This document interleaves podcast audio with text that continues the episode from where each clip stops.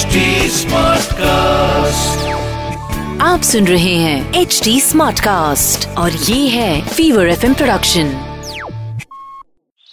dad dad आज एक आदमी ना सारे बदन पे ऑरेंज कलर लगा के गदा पकड़े हुए हनुमान जी बना था। हाँ वो बहरूपिया होगा कोई। पर डैड हनुमान जी पे ऐसे ऑरेंज कलर क्यों होता है? इसके पीछे एक बड़ी मज़ेदार कहानी है बेटा। लंका विजय के बाद बाकी लोग तो वही रह गए। पर हनुमान जी श्री राम जी के साथ अयोध्या चले आए। एक दिन बैठे बैठे उन्होंने सोचा कि जैसे भगवान राम के दिल में हमेशा सीता माता का वास रहता है, अगर मैं भी ऐसे ही उनके दिल में रहूँ तो मज़ा आ जाए।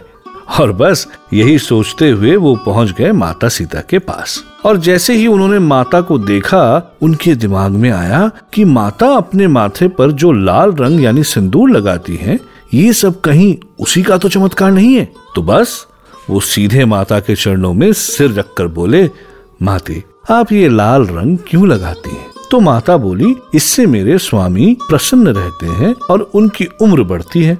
बस हनुमान जी तो श्री राम की भक्ति में बावले हो ही रखे थे। सो उन्होंने सोचा, अगर इतने से सिंदूर से ही स्वामी की उम्र बढ़ती है तो मैं तो उन्हें अजर अमर ही कर दूँगा।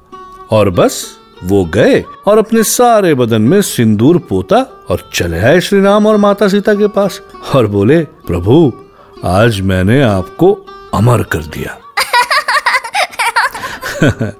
हनुमान जी का ये रूप देख के तुम्हारी तरह ही सीता माता ने भी हंसना शुरू कर दिया। तो भगवान राम ने आगे बढ़ के हनुमान जी को गले से लगा लिया और आँखों में आँसू भर के बोले, हनुमान, तुमने अपने प्रेम से मुझे सचमुच अमर कर दिया।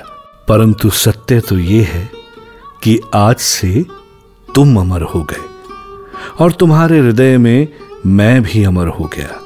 पता है हनुमान जी की मूर्ति में सिंदूर लगाने को चोला चढ़ाना कहते हैं। इसके लिए मूर्ति पे पहले हल्का सा घी लगाया जाता है और फिर उसके ऊपर सिंदूर का लेप कर देते हैं।